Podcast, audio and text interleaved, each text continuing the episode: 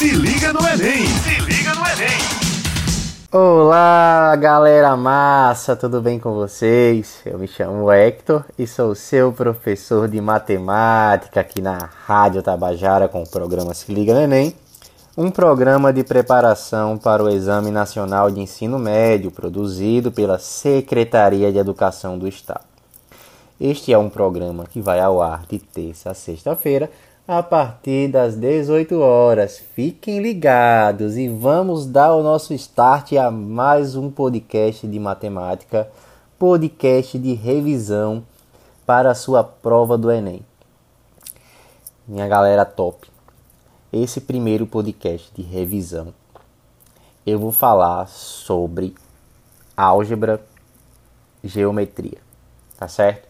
A gente vai fazer um passeio por essas áreas é, é, além disso, eu vou comentar bastante o que aconteceu com a última prova em álgebra e geometria, para que você possa anotar as suas dicas e se dar bem nessa prova, tá? Vem comigo, vem que vem, que você vai conseguir a sua aprovação, seja qual for o curso que você esteja interessado.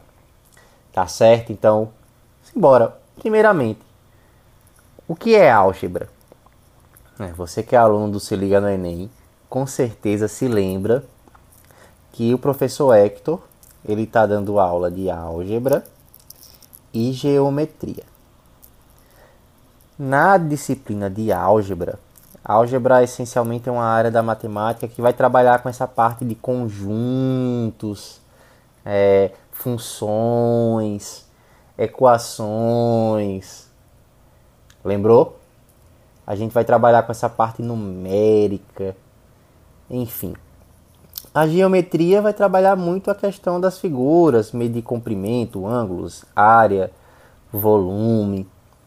Então, isso você com certeza já estudou né, durante o seu ensino médio, mas agora chegou o momento de revisarmos para a prova, já está bem próximo. Né? Estamos próximos de fazer essa prova de matemática, que contém 45 questões.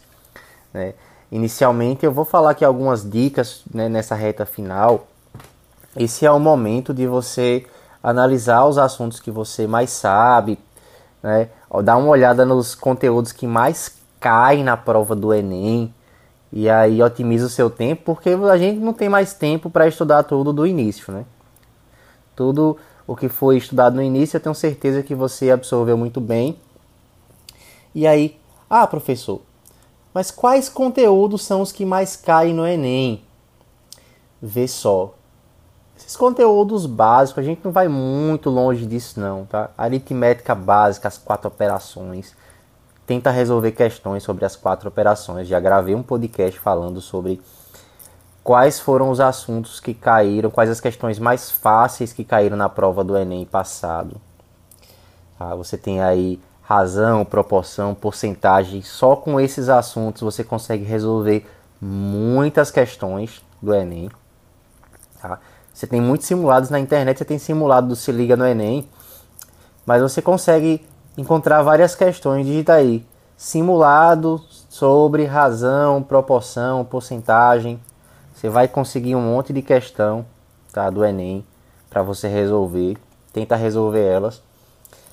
Outro assunto também que vai estar na sua prova que não é complicado é a, a assunto falando sobre escala, formas geométricas, planificação. Esses de forma geométrica e planificação, eles são e muitas vezes você não precisa fazer conta. Basta você analisar a figura e fazer as projeções e tem a projeção ortogonal que também é um vai projetar em um plano essencialmente é só a análise da tua figura. E uma outra coisa professor um outro assunto que a gente pode fazer que a gente pode estudar para se dar bem nessa prova do Enem. Eu vou te dar essa dica. Vê só da mesma ordem de razão proporção porcentagem ver gráficos e tabelas. Muitas questões só pedem análise de gráfico, ou seja, não vai muito para você estar tá fazendo muita conta, é mais por um lado de análise mesmo, ver se você consegue interpretar bem a questão. E aí são questões que você gasta menos de 3 minutos para fazer, com textos curtos. E é isso. Bom, e aí, professor? Então vamos para nossas para as nossas dicas algébricas. Bom, o que seria o conjunto dos números naturais? Bom, o conjunto dos números naturais é justamente essa parte da contagem. Você tem aí os números 1, 2, 3, 4, 5, 6, 7, 8, 9, infinitos, e você coloca o zero, tá? 0, 1, 2, 3, 4, 5. Só são esses números. Os números naturais, claro, são números importantes, mas também tem a necessidade de existir coisas que estão abaixo de zero. Por esse motivo, nós temos o conjunto dos números inteiros, porque aí você coloca os números negativos, o zero e os números positivos. Perceba que o conjunto dos números naturais ele é um pedaço do conjunto dos números inteiros. Mas aí também o conjunto dos números inteiros ele não é suficiente. É, existem algumas operações, eu vou antes de ir para outro conjunto, existem algumas operações com números negativos, números positivos. Isso você precisa ter em mente, né? Quando você está na multiplicação sinais iguais dá mais, sinais diferentes dá menos. Por exemplo, menos 2 vezes menos 4. Os dois têm sinal de menos, né? Então, sinais iguais vai dar mais. Vai ficar mais 8, porque 2 vezes 4 é 8. Agora, se fosse menos 2 vezes mais 4, na multiplicação os sinais são diferentes, então ficaria menos 8. Agora, no caso de se você não estiver multiplicando e nem dividindo, aí você vai fazer a conta. É, pense em dinheiro, né?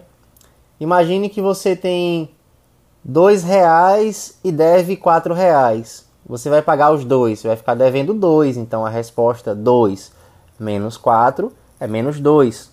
Agora, se você tem quatro reais e deve 2, então, 4 menos 2, você vai ficar com 2, tá? Pense em dever mesmo, né, que a gente consegue fazer isso mais, mais didaticamente, né? Afinal, ninguém quer perder dinheiro. então, a gente consegue sim fazer. E aí, nesse intuito ainda dos conjuntos, a gente precisa de um conjunto maior, porque nos inteiros nós não temos é, as frações. Né? 0,1 não é um número inteiro, ele é um número decimal. Né? Então, para colocar esses números, a gente precisa de um outro conjunto que a gente chama de conjunto dos números racionais, que são todos aqueles que podem ser escritos em forma de fração, nesse sentido que a gente se lembra, tá? É, lembre que no denominador nunca pode ser zero, e aí a gente precisa também de um conjunto. Tem números que não podem ser escritos em forma de fração. E aí a gente dá o nome de irracional. Raiz de 2 não pode ser escrito em forma de fração. E quando a gente reúne todos esses conjuntos, aí nós damos o nome de conjunto dos números reais. Tá? Por que, que é importante essa questão dos conjuntos? Porque neles que você organiza todos esses números. E aí quando você vai para a função, a função ela é definida em conjuntos. No caso a gente está habituado a conjunto dos números reais, no caso da função do primeiro grau. E aí vem a função mais importante para a sua prova do Enem, a função do primeiro grau. Tá? E o que é interessante você saber da função do primeiro grau? é interessante você saber a sua caracterização, a sua lei de formação. Como assim a minha lei de formação? Como é que você caracteriza que vai ser uma questão de função do primeiro grau? É sempre um valor fixo mais uma parte variando. Por exemplo, o salário. Uma pessoa que recebe um salário fixo mais uma taxa é, variável, né, mais uma comissão pela quantidade que essa pessoa vende. Isso é uma função do primeiro grau. E aí, qual seria a caracterização? É f de x igual a ax mais b, onde esse b, que a gente chama de coeficiente linear, ele é justamente a parte fixa. Né? E o, o x é o que está variando. Imagine uma corrida, uma pessoa vai pagar cinco reais pela corrida mais dois reais por quilômetro rodado. Então a função seria f de x igual a 2x mais 5. Show de bola? Tá, mas o que é que é tão importante nessa função do primeiro grau? Você tem aí muitas e muitas modelagens da vida real, por isso que é, e é mais tranquilo de, de modelar coisas do dia a dia por funções do primeiro grau. Então por isso que vai cair na tua prova. Você tem o gráfico. Qual é a caracterização do gráfico da função do primeiro grau? É uma reta. E vê que interessante, você estuda a função do primeiro grau no primeiro ano, você estuda equação da reta no terceiro ano, que é a mesma coisa, só muda ali, ao invés de ser f de x, no terceiro ano você usa o y. Ao invés de ser A, no terceiro ano você usa a letra M. Ao invés de ser B, no terceiro ano você usa a letra N em equação reduzida da reta. Fez a associação aí? Nós também temos a função do primeiro grau na fórmula de juros simples. Certo? Aquele famoso CIT.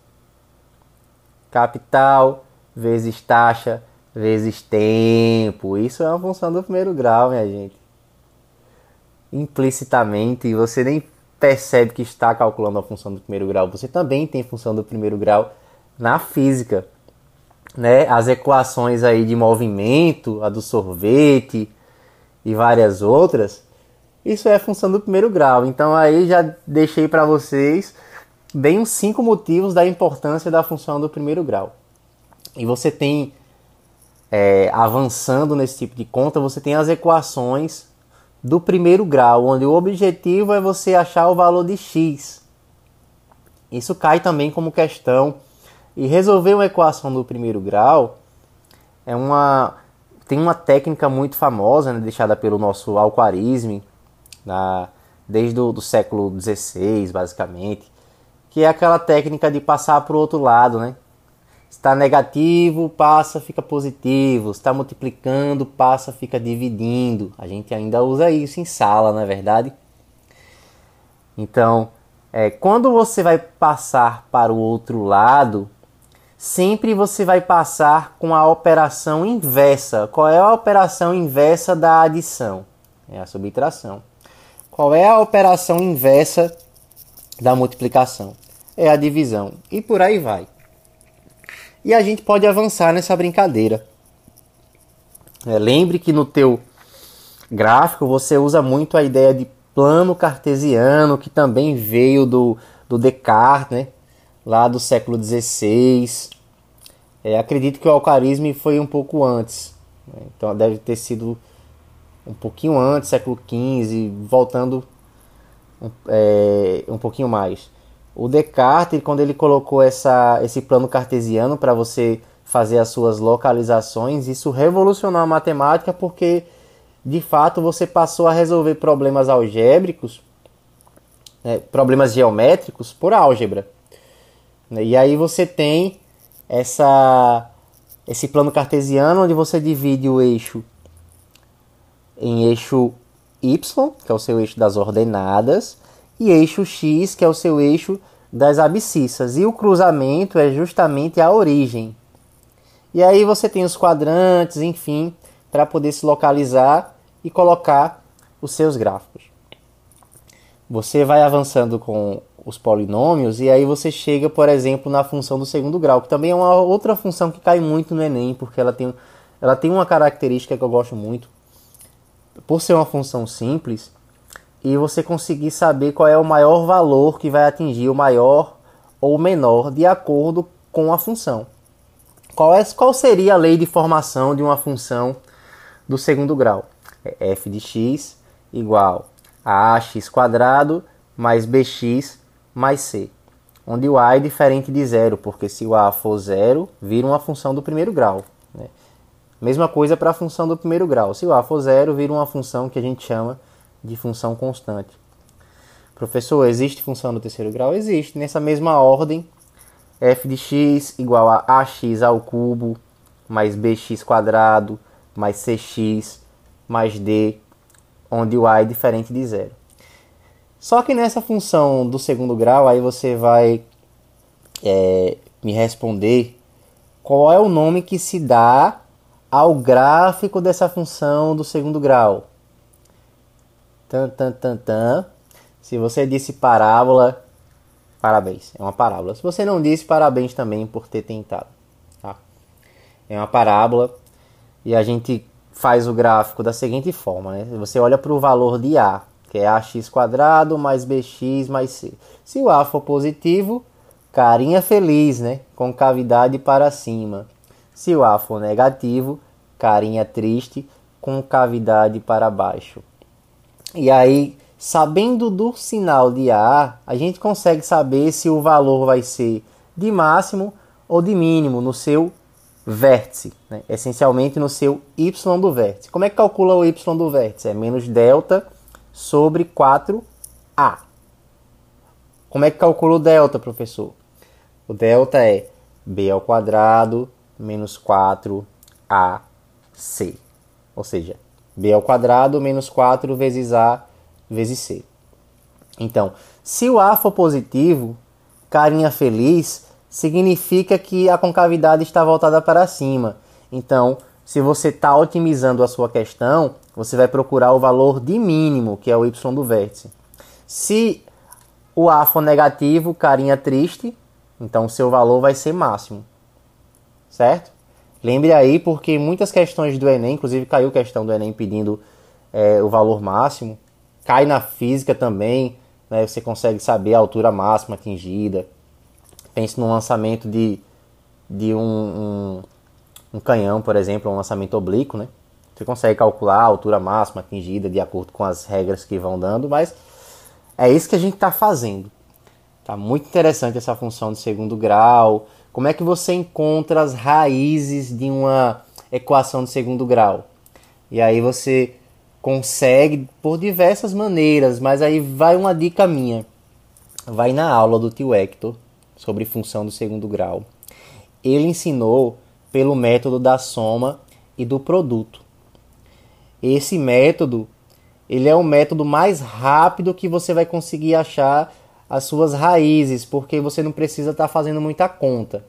Você consegue fazer por Bhaskara. Isso aí, Bhaskara, eu, eu chamo de aquela carta na manga. Quando não está dando certo fazer por soma e produto, você faz por Bhaskara. Mas aí você vai perder muito tempo porque é, que é o que você exatamente não precisa, né? Não pode acontecer de você estar tá perdendo tempo. Então, soma e produto você consegue resolver de cabeça essas contas, né? Então dá uma sacada lá na nossa playlist do Se Liga no Enem, lá no YouTube. E revisa isso.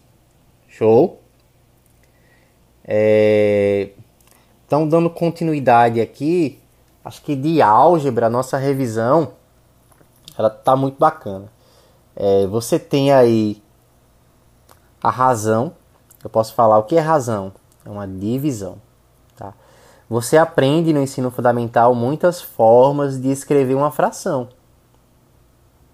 E como você aprende muitas formas de escrever uma fração, é, você tem, você pode dividir o numerador pelo denominador, você pode simplificar, né, você pode escrever como escala, que também são assuntos que caem no Enem. Aí você vem, você pode avançar com essa brincadeira, você tem a porcentagem. A porcentagem, o que é porcentagem? É uma fração. Né? É algo sobre 100. Por exemplo, 25% é 25 sobre 100. 5%, 5 sobre 100. E porcentagem vai estar na tua prova também, porque porcentagem te dá uma ideia de quantidade, então É, você pode usar isso em, em todas as disciplinas.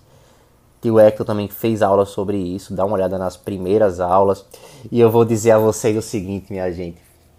Estamos aqui na Rádio Tabajara com o programa Se Liga no Enem. Um programa de preparação para o Exame Nacional de Ensino Médio que é produzido por quem?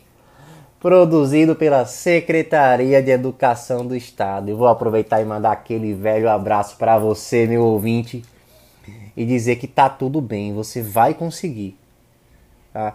Você vai conseguir. Vamos colocar foco total agora, eliminar um pouco dessa ansiedade que está nessa prova e faça o que você planejou. Você vai conseguir fazer, tá? Vamos tentar otimizar o seu tempo. Nem precisa muito dessa otimização de tempo, né? É, até porque é, são cerca de 3 minutos por questão. Aí você também tem que analisar o tempo que você vai ao banheiro, o tempo que você vai vai comer. É, mandar um abraço para os meus colegas professores, todos que trabalharam comigo direta ou indiretamente, contribuíram muito para a minha formação como professor, para poder estar tá passando aqui para vocês os conteúdos do Enem, os conteúdos que mais caem, os conteúdos que também estão inseridos nas nossas disciplinas.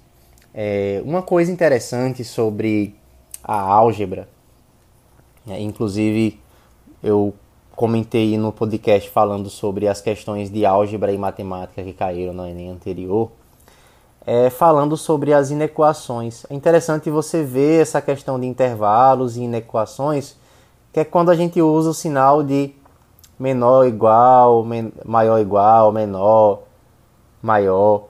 Você não só tem o sinal de igualdade né, para resolver a equação, você também tem as desigualdades, e tem caído desigualdade sim, tá? Na tua prova. Então, é bom dar uma sacada, pelo menos numa, em uma desigualdade, ver o que significa. Beleza? Bom, vamos falar agora então da outra área. Vamos falar de geometria. E aí vem uma lista muito grande de conteúdos para que você possa fazer a sua prova de geometria. Tá? É, que é que é interessante para a geometria? Você tem aqui a questão do. Você precisa saber sobre os polígonos. Certo? E aí vamos começar dos triângulos. Você tem as classificações dos triângulos pelos ângulos e pelos lados. Só que tem um triângulo que ele cai bastante na prova do Enem, que é o tal do triângulo retângulo. Você tem o triângulo retângulo no teorema mais famoso da matemática. Qual é o nome do teorema mais famoso da matemática? Diga aí. É o teorema de de Pitágoras. Muito bem. E aí o que é um triângulo retângulo? É um triângulo onde você tem um ângulo de 90 graus, você tem um ângulo reto. E aí você divide esse triângulo em hipotenusa, que é o lado oposto ao ângulo de 90 graus, e catetos, né, que são os lados que ficam vizinhos a esse ângulo. E aí, qual seria a fórmula do teorema de Pitágoras? O quadrado da hipotenusa é igual à soma dos quadrados dos catetos. Esse teorema de Pitágoras ele é interessante quando você tem um triângulo ou retângulo e tem dois lados e quer achar o terceiro lado. Então, de acordo com o teu, teu problema, se você identificar isso, identificou que o triângulo é retângulo, identificou que tem dois lados, você acha o terceiro. Tá, mas aí às vezes você pode não ter dois lados. Você pode ter um lado e um ângulo. Aí por esse motivo você tem o estudo das trigonometrias. Seno, cosseno, tangente, cotangente, cossecante certo? Secante. E aí o que seria o seno? O seno seria quando você divide o cateto oposto pela hipotenusa. O que é cateto oposto? É o lado que está oposto ao ângulo. O cosseno, cateto adjacente sobre hipotenusa. O que seria cateto adjacente? É o lado que está colado no ângulo. E a hipotenusa você sabe que sempre é o lado oposto ao ângulo de 90 graus. E a tangente é só dividir os catetos. Então, quando é que eu vou usar esse assunto, professor? Para que, que eu quero saber disso? De novo, quando você tiver um triângulo retângulo, um ângulo e um lado, você consegue achar qualquer outro lado, tá? Usando essas relações de seno, cosseno e tangente. Tá? E Pitágoras é quando você não tem, não sabe outro ângulo, só sabe o ângulo de 90, mas você sabe dois lados. Então você vai e resolve. Nós também temos uma aula de trigonometria, como é cobrada no Enem. Dá uma sacada lá também, porque é uma, um assunto que é muito aplicado ao dia a dia. É, e os quadriláteros? Quadriláteros nós temos uma categoria muito grande, né? Um, é um polígono com quatro lados, mas nós temos nessa família, nós temos o quadrado, que é justamente definido pelo fato dos lados serem iguais. Como é que calcula a área do quadrado? A área do quadrado seria o lado ao quadrado, porque são iguais. Você tem um retângulo, você tem o paralelogramo, você tem o trapézio, você tem o losango. O trapézio, para você que não lembra, ele é, ele tem duas duas bases que são paralelas, uma base menor e uma base maior, e é um quadrilátero, tá? E como é que a gente calcula a área de um trapézio?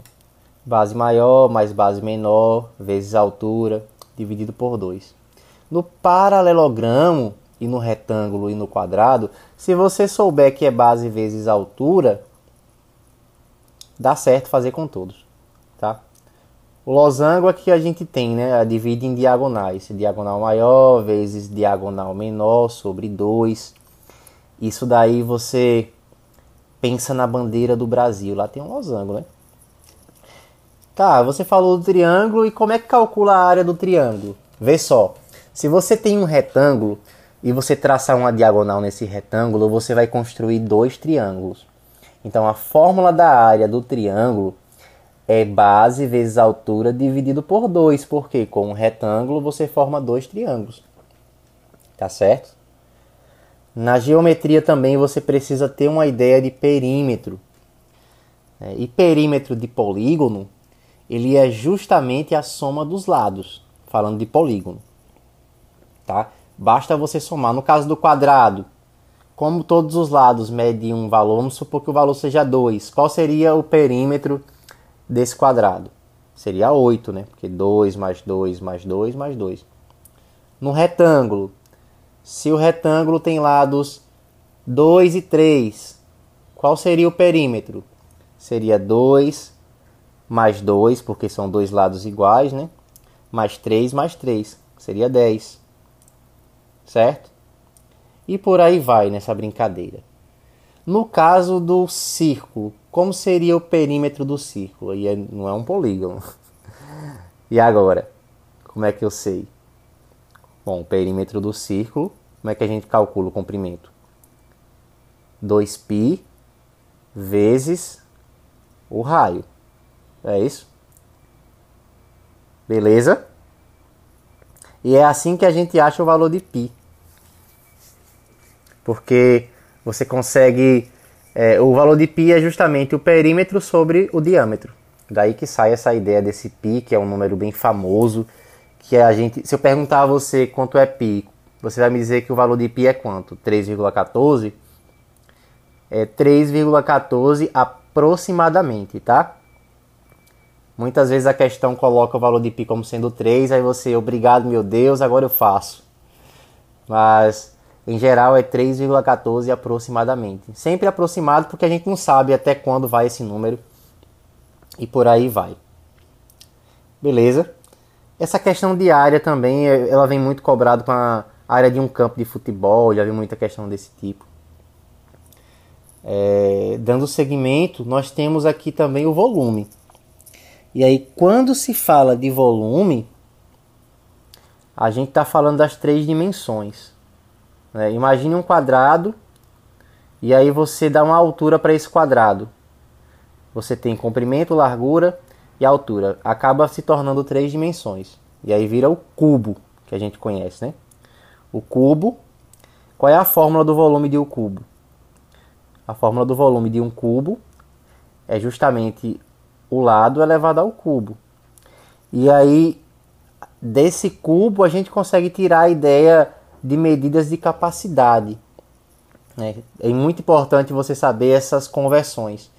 Um cubo que tem 10 centímetros de comprimento, 10 centímetros de largura e 10 centímetros de altura, na verdade ele tem a capacidade para um litro. Né? Um litro é justamente um decímetro cúbico. Tá? Se ele tem 10 centímetros de comprimento, 10 centímetros de altura e 10 centímetros de largura, na verdade ele tem um decímetro de comprimento, um decímetro de altura e um decímetro de largura, que é um decímetro cúbico, que é um litro. Beleza? E aí você vai fazendo as suas conversões. Inclusive na primeira aula de geometria eu faço esse tipo de conversão. É interessante porque muitas questões te fornecem as informações em centímetro e pede para você é, transformar em metro, em, em quilômetro. E aí a gente tem essas regrinhas, né? Se vai passando para a direita, multiplica por 10. Se vai passando para a esquerda, divide por 10. No caso de área, é um pouquinho diferente porque a área são, é formado por duas dimensões.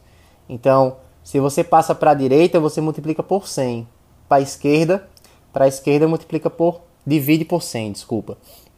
Já no caso do volume, como eu estou em três dimensões, aí você vai multiplicar por 1000 se for para a direita, dividir por 1000 se for para a esquerda. Olha como é bem clichê. Bem tranquilo, né, da gente fazer.